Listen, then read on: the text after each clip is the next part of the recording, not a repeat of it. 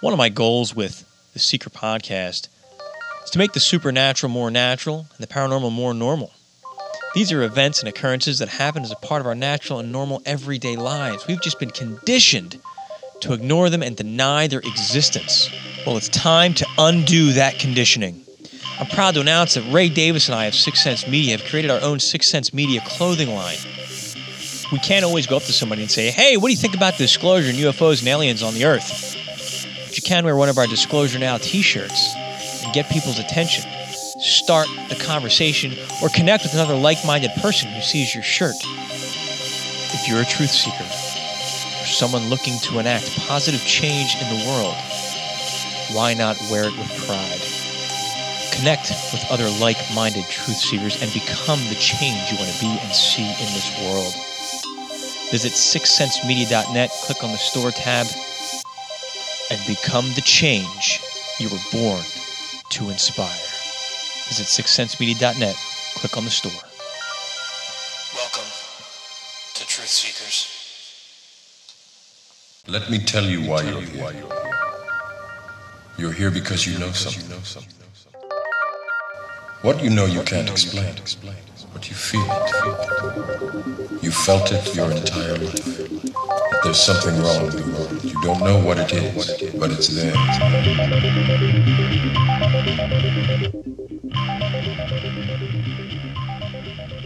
Hello, friends, and welcome to the Secret Podcast with Sixth Sense Media. It's the show that challenges reality, questions that which we've been taught in hopes of inspiring a new direction of thought to bring about change. Making the paranormal feel quite normal and the supernatural quite natural, and that's exactly what I'm going to do in this episode of the Seeker Podcast. My apologies, my friends. I've been slacking. I've been all over the place, man, and I feel bad about not being able to get the show out in a timely fashion over the last month, last 2 months. I've been having a tough time with just life in general. It seems like I've been throwing a lot of curveballs and some paradigm shifts that I want to talk about tonight. I want to talk about... I've been getting into scary stuff lately, friends, and but that's what's going on in my life, and that's the best way for me to communicate is what's relevant to me right now and what's relevant to, I think, all of us. So we're going to talk a little bit more about what they're calling climate change. Some suspicious observers data that's very, very... concerning. It's going to be a great journey as we go down and explore these things. I'm looking for your thoughts, your advice, your opinions, your ideas on this. But part of the reason I didn't do a show last week, it was just because this stuff was weighing on me too heavily. And maybe I got too sucked in. I don't know. You be the judge and let me know. I feel like I've lost it a little bit. So, but I'm here. I'm doing the show now. I've got some very relevant news stories, not to climate change stuff, but to what we've been tracking traditionally, if you've been with me for a while. I'm still trying to figure things out.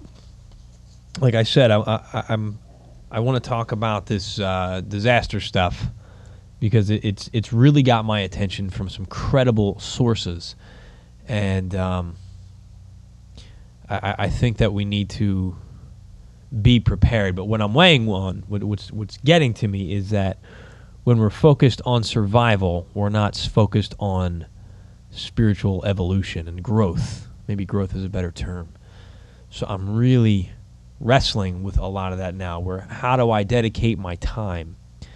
Because I'm responding to fear. And I know that we're not supposed to let fear rule our decisions, but fear hit me pretty hard. I'm not going to lie. And on top of that, not to give a sob story, but I'm going to give a sob story. My kids have been sick, man. It's kicking my ass. My youngest, I told you guys, my youngest was sick all of February. We were in and out of the hospital. And now all three of them, just different colds and viruses keep popping up. And then in the last week, they've each had the throw-up virus twice. Twice in the last like week and a half. So it's really jacked up our schedule. It's messed up my sleep schedule. It's like psychological warfare here, man. Being a parent, it's a challenge. So my apologies to all of you. I'm just that's why I've been off my game. But there's a lot going on. So before I get into some of the climate change stuff that I think warrants our serious attention, let's do some news here. And I first want to also direct you to Ray Davis of the Affirmation Spot, man, he's plugging along every single day. He's doing 365 days of affirmations. If you want a daily dose of positivity, follow him on Twitter. Follow him. He put him up on the Sixth Sense Media feeds on Facebook. Check us out at sixthsensemedia.net because he does a little blog up there every day as well. And I think that's the exact energy and dose we need to counteract some of this negative stuff. It's wonderful what Ray is doing. I'm excited that he continues to push through despite what's going on in the world. He's always got something positive, and he helps us to deal with the negative. And I'm thankful to call him a friend. So he has an insightful article up at sixthsensemedia.net. It's called Russia Gate is Dead. How did it happen and what are the consequences? I'm going to read from some of it. He says, Russia Gate is finally and mercifully is dead. Now that it is dead, we should do a postmortem on this horrible 2 years in our history. The number one thing that we must understand, and this will be hard for many because they were so conditioned for 2 years, this was never about Donald Trump specifically. He was a target of opportunity that helped to sell a narrative of the military-industrial media complex intended to sell it anyway. You see, the real goal of the whole Russiagate narrative was to generate a new Cold War with Russia. This has been in soft launch since long before Donald Trump ever decided to run for president. However, President Trump's election provided the perfect storm to help push this narrative forward and hem in his foreign policy from the get-go. All right, I'm going to pause it there. I'm going to leave the links in the show notes for you. It's well worth your read. My thoughts mirror Ray's on this one. When I caught the headlines, at least for the Mueller report, that he found no evidence of collusion, and there's people out there screaming, well, maybe there's something in there. We didn't see the full report. At the end of the day, though, Mueller did not arrest Donald Trump. He didn't file any charges against Donald Trump. So the big, giant weight of this, the bulk of this, was made up. And what I didn't hear in social media, what I didn't hear in the mainstream media is, well, who made this up? Who spun this story? And Ray addresses this in the article. But we don't hear that part addressed. For people that are... Oh, I hate getting political, man. I really hate playing the blame game for your ideologies. But if you backed this narrative and the people who pushed that narrative, I'm going to ask you to question their morals and their true agenda because they have been deceptive. Isn't that a wonderful thing, being deceived? Don't you just love when people spin those stories? But that's what our media is doing. And right after the election, both sides were saying, that's it, I'm fed up, I'm done, I don't trust the media.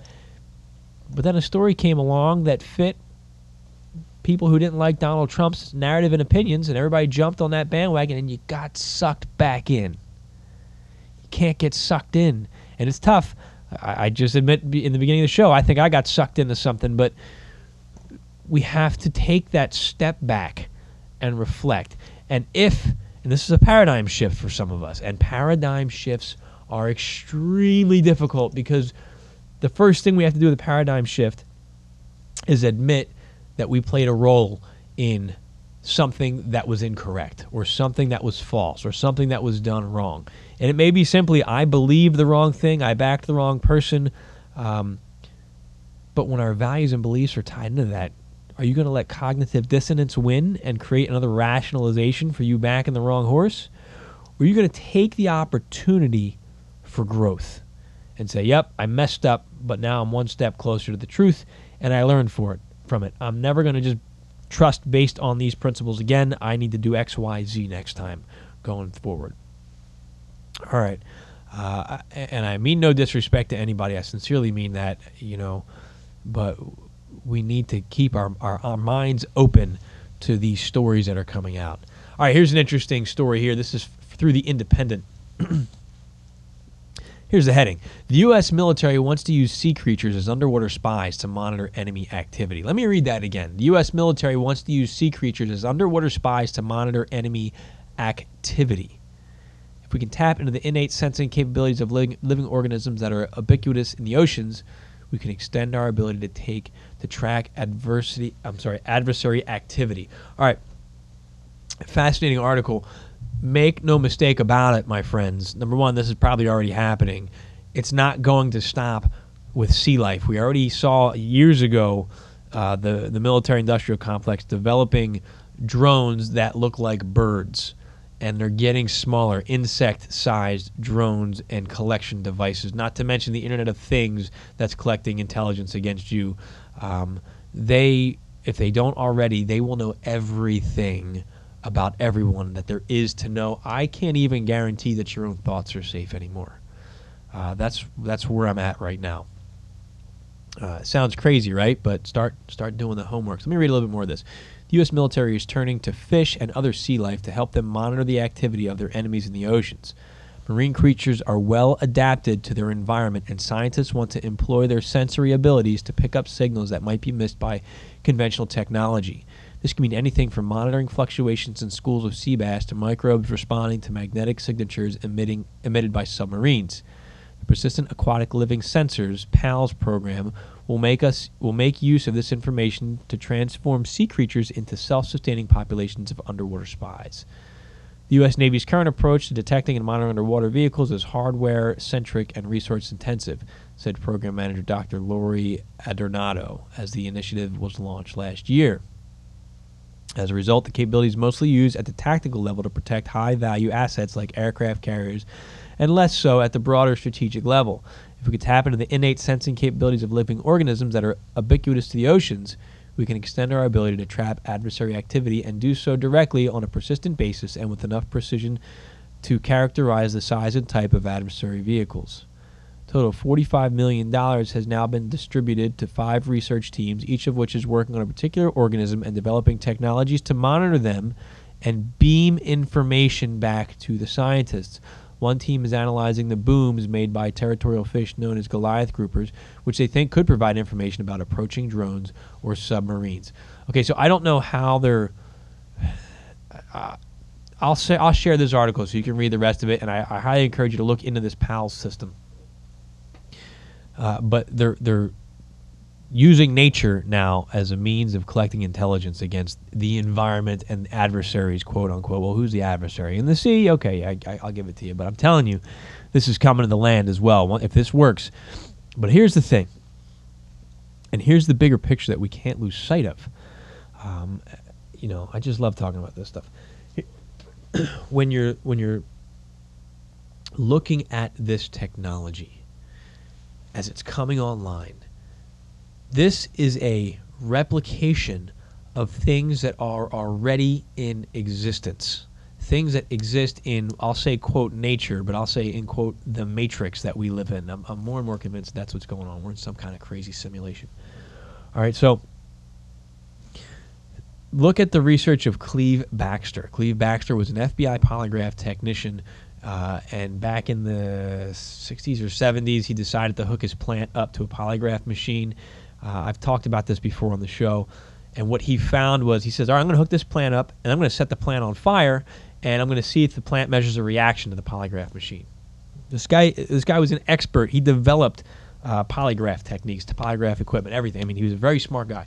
So he hooks the plant up to it, and he walks over to his desk drawer, opens up the drawer, and pulls out a lighter. As he pulls out the lighter, the needles start going crazy on the polygraph machine. Now, this experiment has been repeated countless times. He's got a published journal about it, too, which he calls Primary Perception.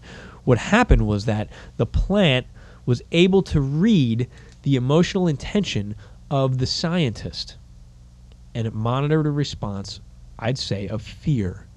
And this has been replicated in a lot of different ways. I go into extensive detail on this in my book, Food for the Archons. But the plant registered fear. The jump that I'm making right now, it's not a jump because it works in my head at least, but it sounds on the show like a jump. Plants are already gathering this data. Plants are able to monitor the emotional frequencies of a given area. And my thoughts on that were, well, if something more sophisticated and advanced, something that's running this farm is aware of that, then it could use the plants as a natural monitor to the emotional frequency of a given area. That, I believe, is what they're looking to do with this technology here. So that little simple independent article, I think, runs a lot deeper. They're collecting everything on us, man. And again, I think plants are an end result, that ability that plants have, are an end result of It's like we're seeing the rebirth of the same tech. Does that make sense? We're seeing it again, and eventually we're not going to be able to distinguish technology from biology. That's just where it's going. All right, I've harped on that one enough. Let's get a little bit scarier. Here we go. Satellite photos show Chinese anti-satellite laser base. I want sharks with freaking laser beams. So that's my Dr. Evil. Images also reveal work on EMP and electronic warfare weaponry. This is from, where are we at here? Freebeacon.com. Commercial satellite images have provided the first photographs of a secret Chinese anti-satellite laser base in western Xinjiang province, along with other high-technology weapons facilities. The latest facility is located near a lake and is about 145 miles south of Urumqi, the capital of Xinjiang. I'm not sure if I'm saying that right. Sorry. The facility was discovered by retired Indian Army Colonel Vinayak Bhat, a satellite imagery analyst who specialized on China. China is using its satellite tracking stations located throughout the country as a means of identifying and targeting satellites. Once the accurate satellite path and other data is known, directed energy weapons located at 5 different places can take over the task, Bat said.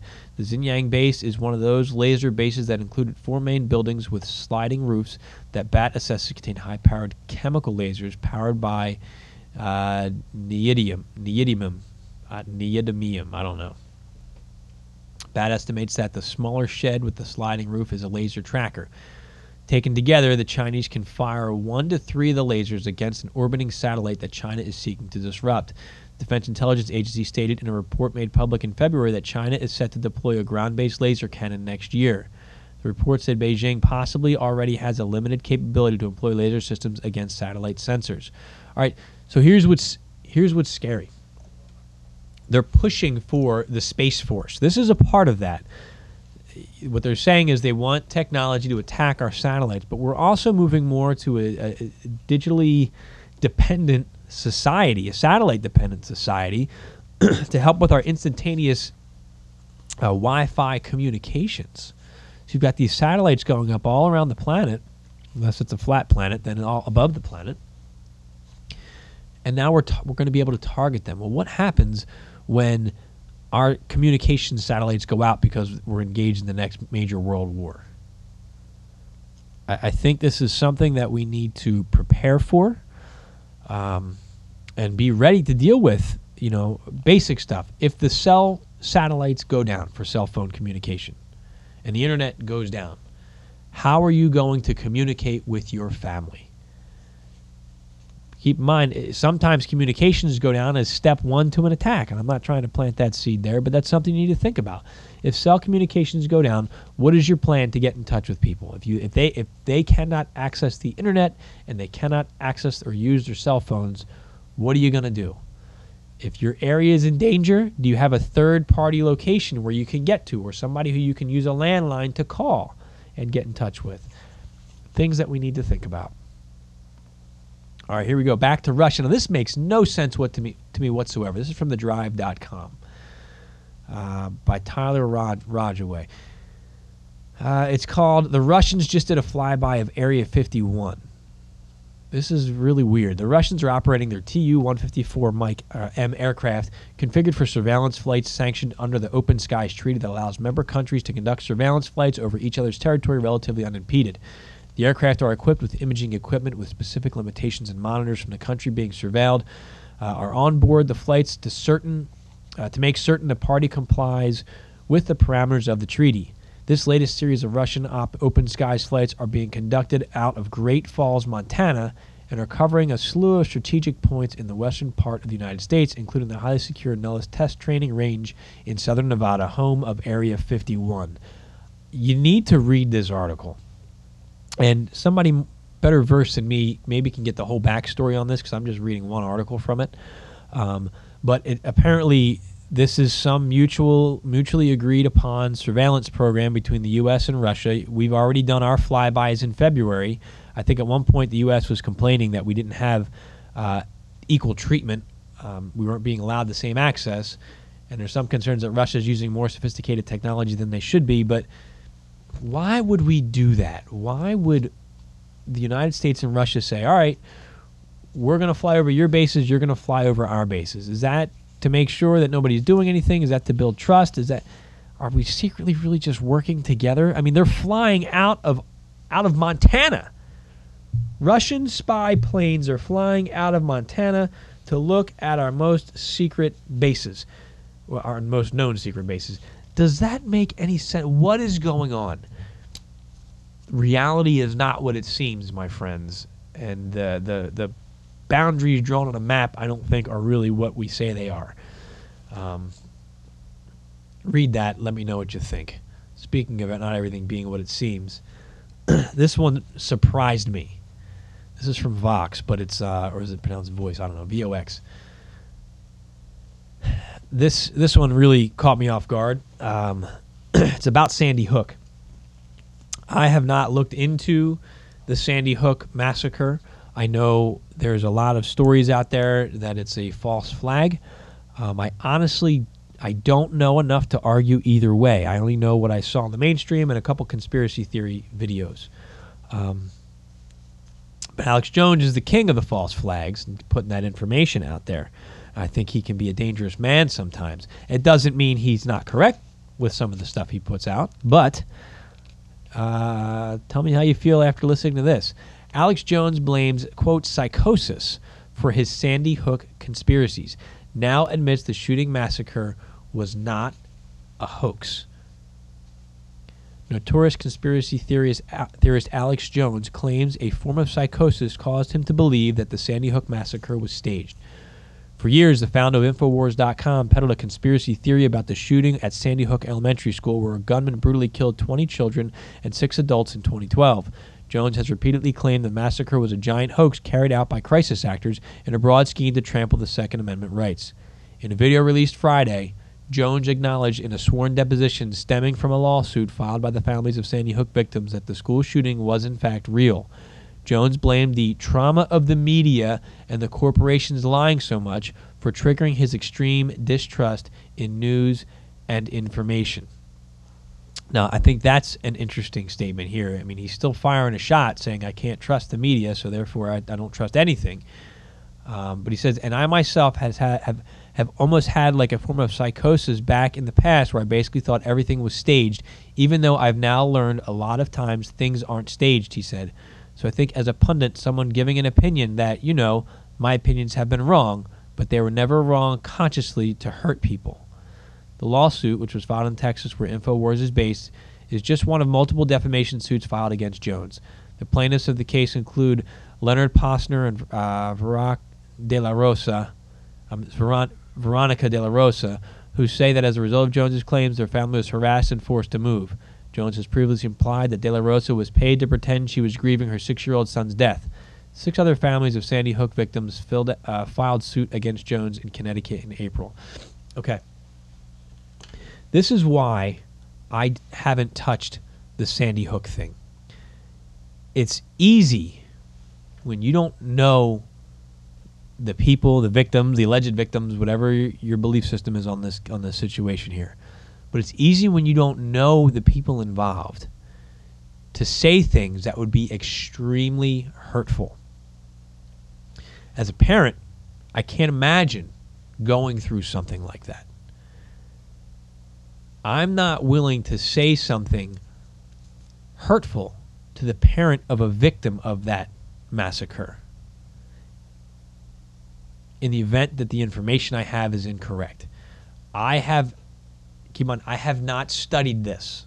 So, what's that statement? Lack of evidence is not evidence of, I forget how it goes, but you know what I'm talking about. I just haven't studied it. So I'm keeping my mouth shut about it because I don't know how I feel. But we need to be careful when we make these claims and these statements. Not every terrorist attack is a false flag. Sometimes, but I think what may be happening is not every terrorist attack is what it seems to be on the surface. Sometimes the actual attackers may not even understand the reasons why they're doing the attack because they're being handled, they're being organized, they're being run, they're being manipulated to perform certain terrible acts. As far as staging a shooting like that, again, man, you got to be careful if you're making those claims, because what if you're wrong? And those parents now who have buried their children now have to deal with the barrage of you made the whole thing up. That's got to be pure hell. That's got to be pure hell. And what are you doing? You're creating enemies. You're creating people who, in some cases, if they've lost their children, may have nothing left to live for. And that's a very dangerous combination. Instead of opening your arms and embracing them and helping them through it, you are now creating somebody who's ripe for recruitment from a terrorist organization to do something horrible. That's something we need to be mindful of in our search for truth, in our search for knowledge and information and answers. When we're putting stuff out there, as frustrated as we may be, as scared as we may be, you catch more flies with honey than you do with vinegar. And why go out of your way to make enemies? It's just something to be mindful of. So I don't know. I mean, they really, it's no secret that the establishment has gone after Alex Jones. I don't agree with the way that they cut his funding and took him down.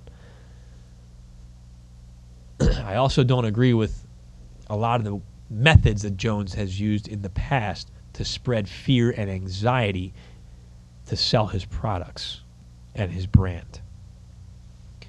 That's my opinion. It's my show. I can say whatever I want. All right. I'm going to stop it there. And I need to talk about what's coming out of Suspicious Observers and the what they're calling the Earth Catastrophe Cycle.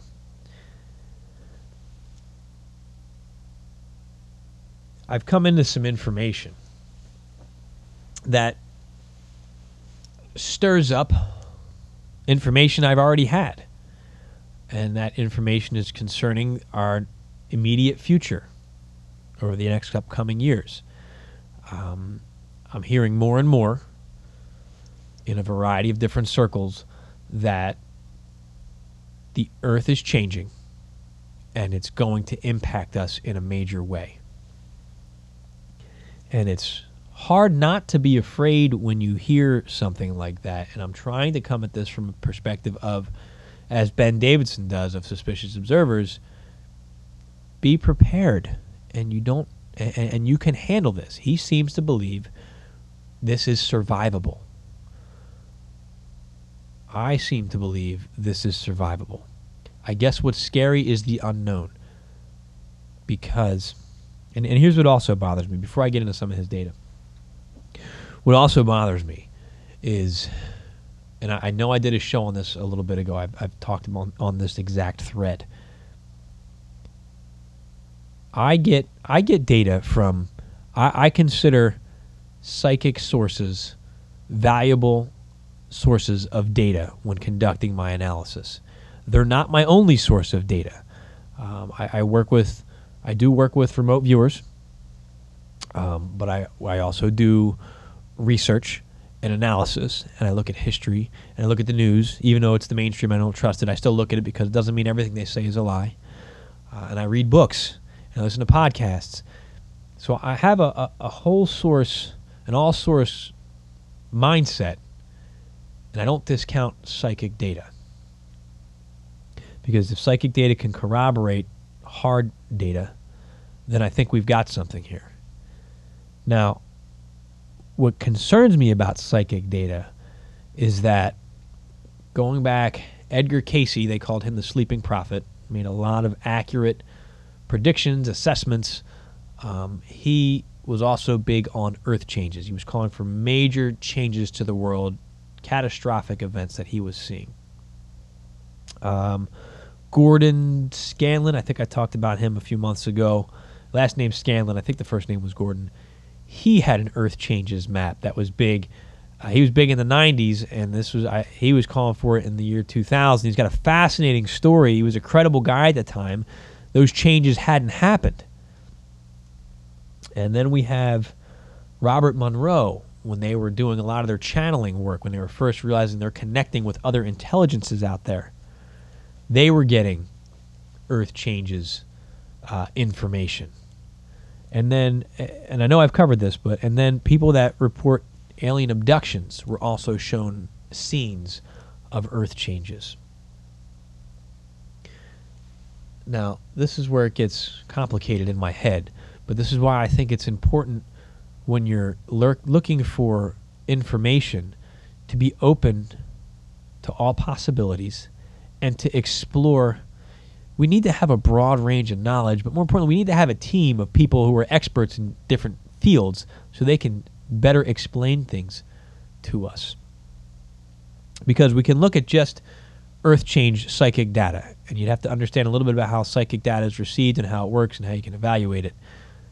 And then you need to know a little bit about the climate, and you need to look at the history of climate. And in order to understand that, then maybe you branch out and you start looking at, as Ben did a little bit here, looking at not just the geological records supporting climate data, but what are the claims and accounts and stories and testimonies coming from people throughout history about different climate events, especially when you get into the ancient past. And you look at the ancient texts and the creation stories and the stories of Noah's flood and things of that nature. So all these different areas can all help paint a picture and give evidence to, yep, these people talked about it, you know, 6,000 years ago. The geological record supports something happened at the same time frame. You know, the stars rotate at this point, puts the planets in this alignment, which would support some kind of change at that. You know, it goes on and on and on, different things to support what we're seeing, what we're learning. So you have all this psychic data talking about Earth changes. Now, I'm being long-winded here. I'm sorry. Here's my fear. And this is, I think, what I've been struggling with a lot lately, is that I'm seeing information that I think is credible, that we need to be prepared for some significant changes in our immediate future. That's the information I'm seeing right now. I also worry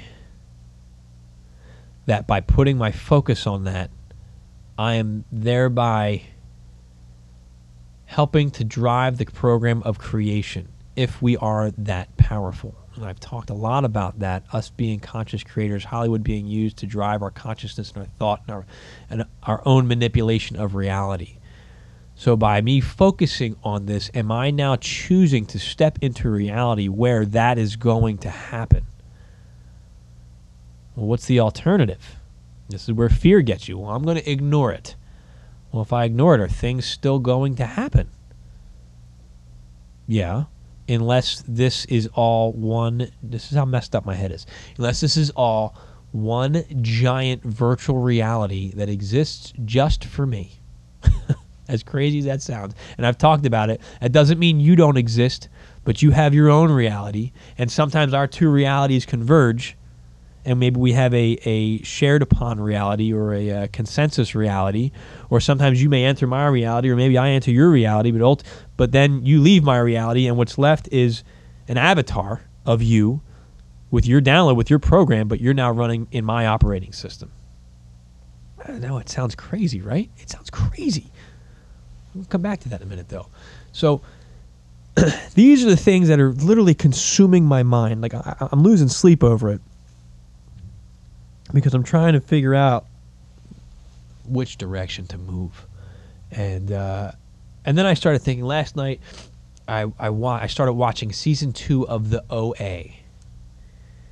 And if you haven't watched it, you need to go watch it. If you've listened to my show, the OA is going to make a lot of sense to you. It's amazing. I remember thinking it was a little slow in the first one I saw, but as I watched it, I got more and more sucked in. And I was actually in tears on the last episode. And I feel like the writers are taking information out of my head and putting it on the show. And it got me thinking about a couple things going on. Is there another form of manipulation going on? Because the fact that that show calculates a lot of what I've been talking about, I then have to question, am I being manipulated? Am I being misled or led to draw certain conclusions, much like people are led to believe in a particular religion, a particular faith, a particular racial belief system, or racist belief system.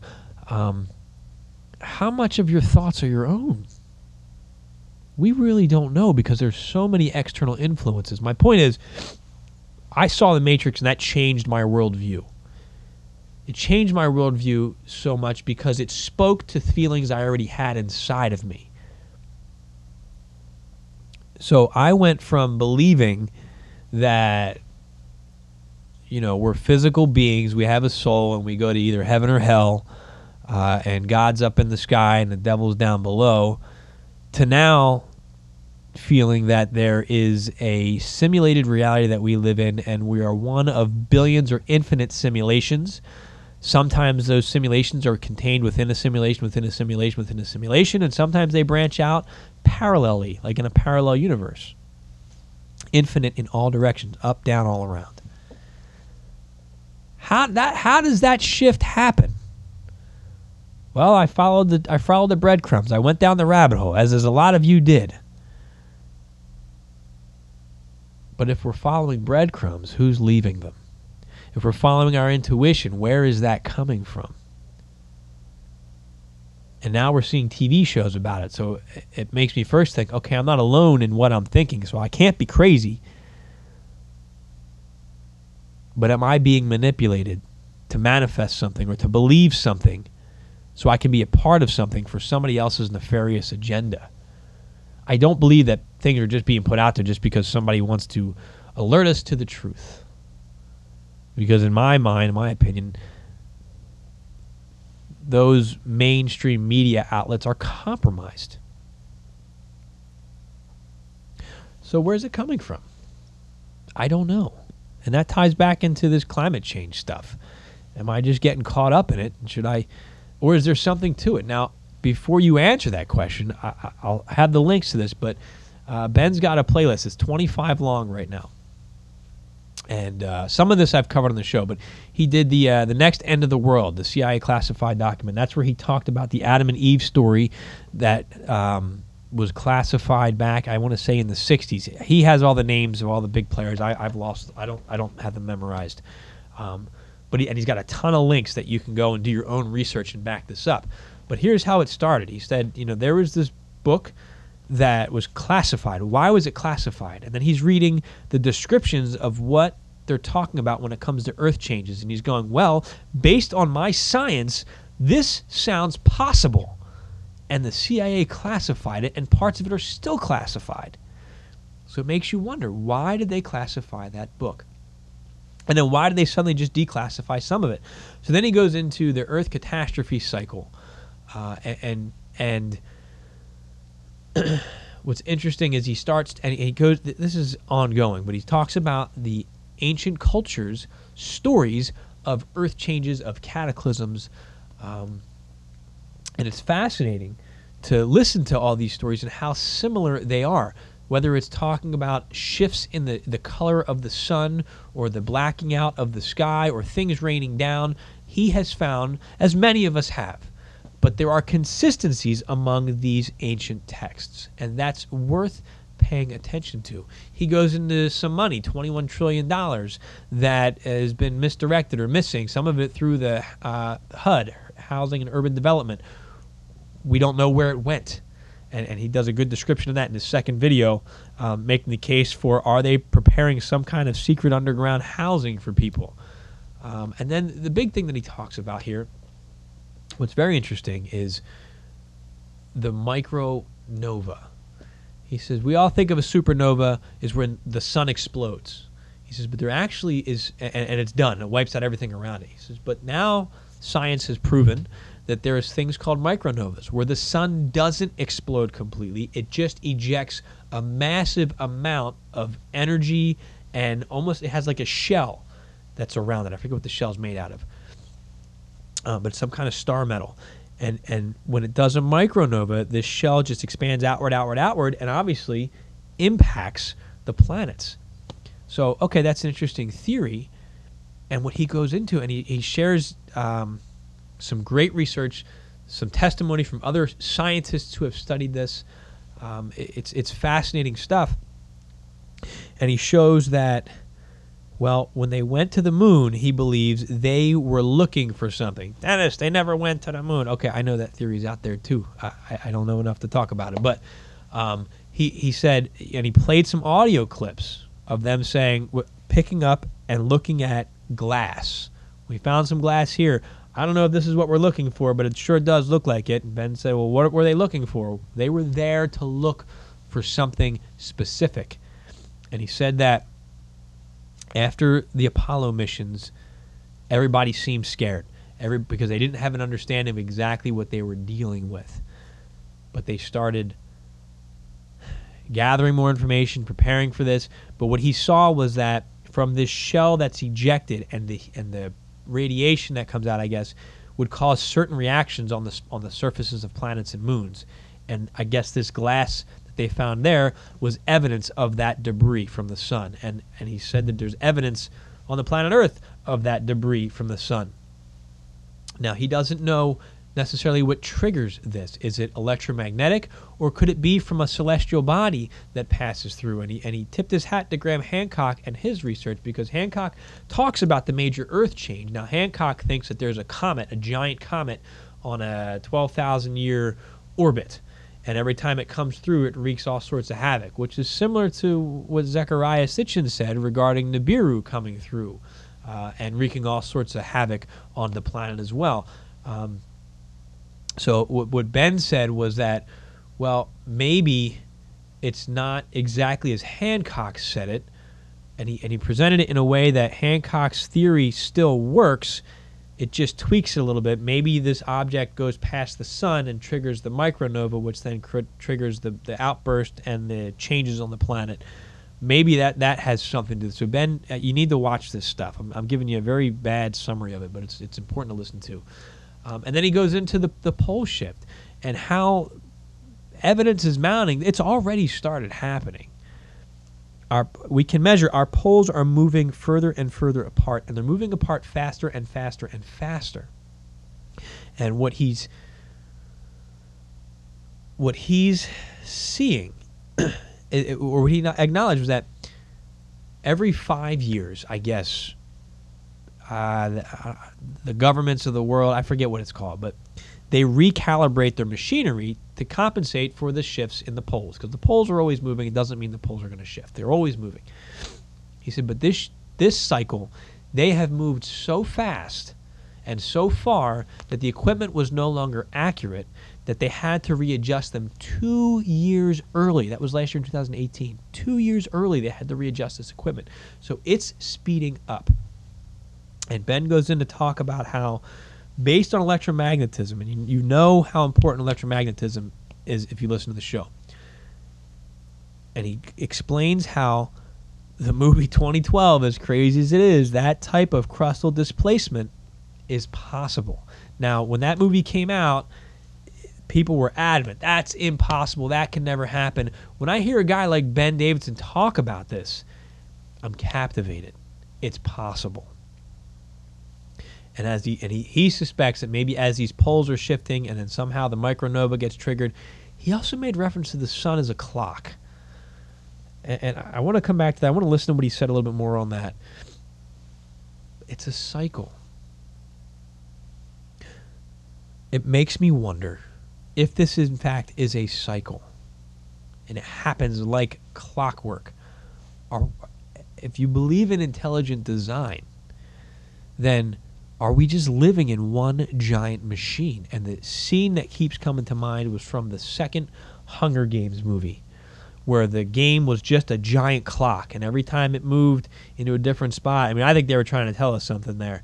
Every time it moved to a different location, a different hardship was bestowed upon their little world that they were in. Really makes you wonder, is the sun doing the same thing? And Ben goes into ancient iconography of the sun and the changes of it, and how the iconography changed, and how it parallels with different with the catastrophes. Long and short of it is, we may be looking at some major Earth changes.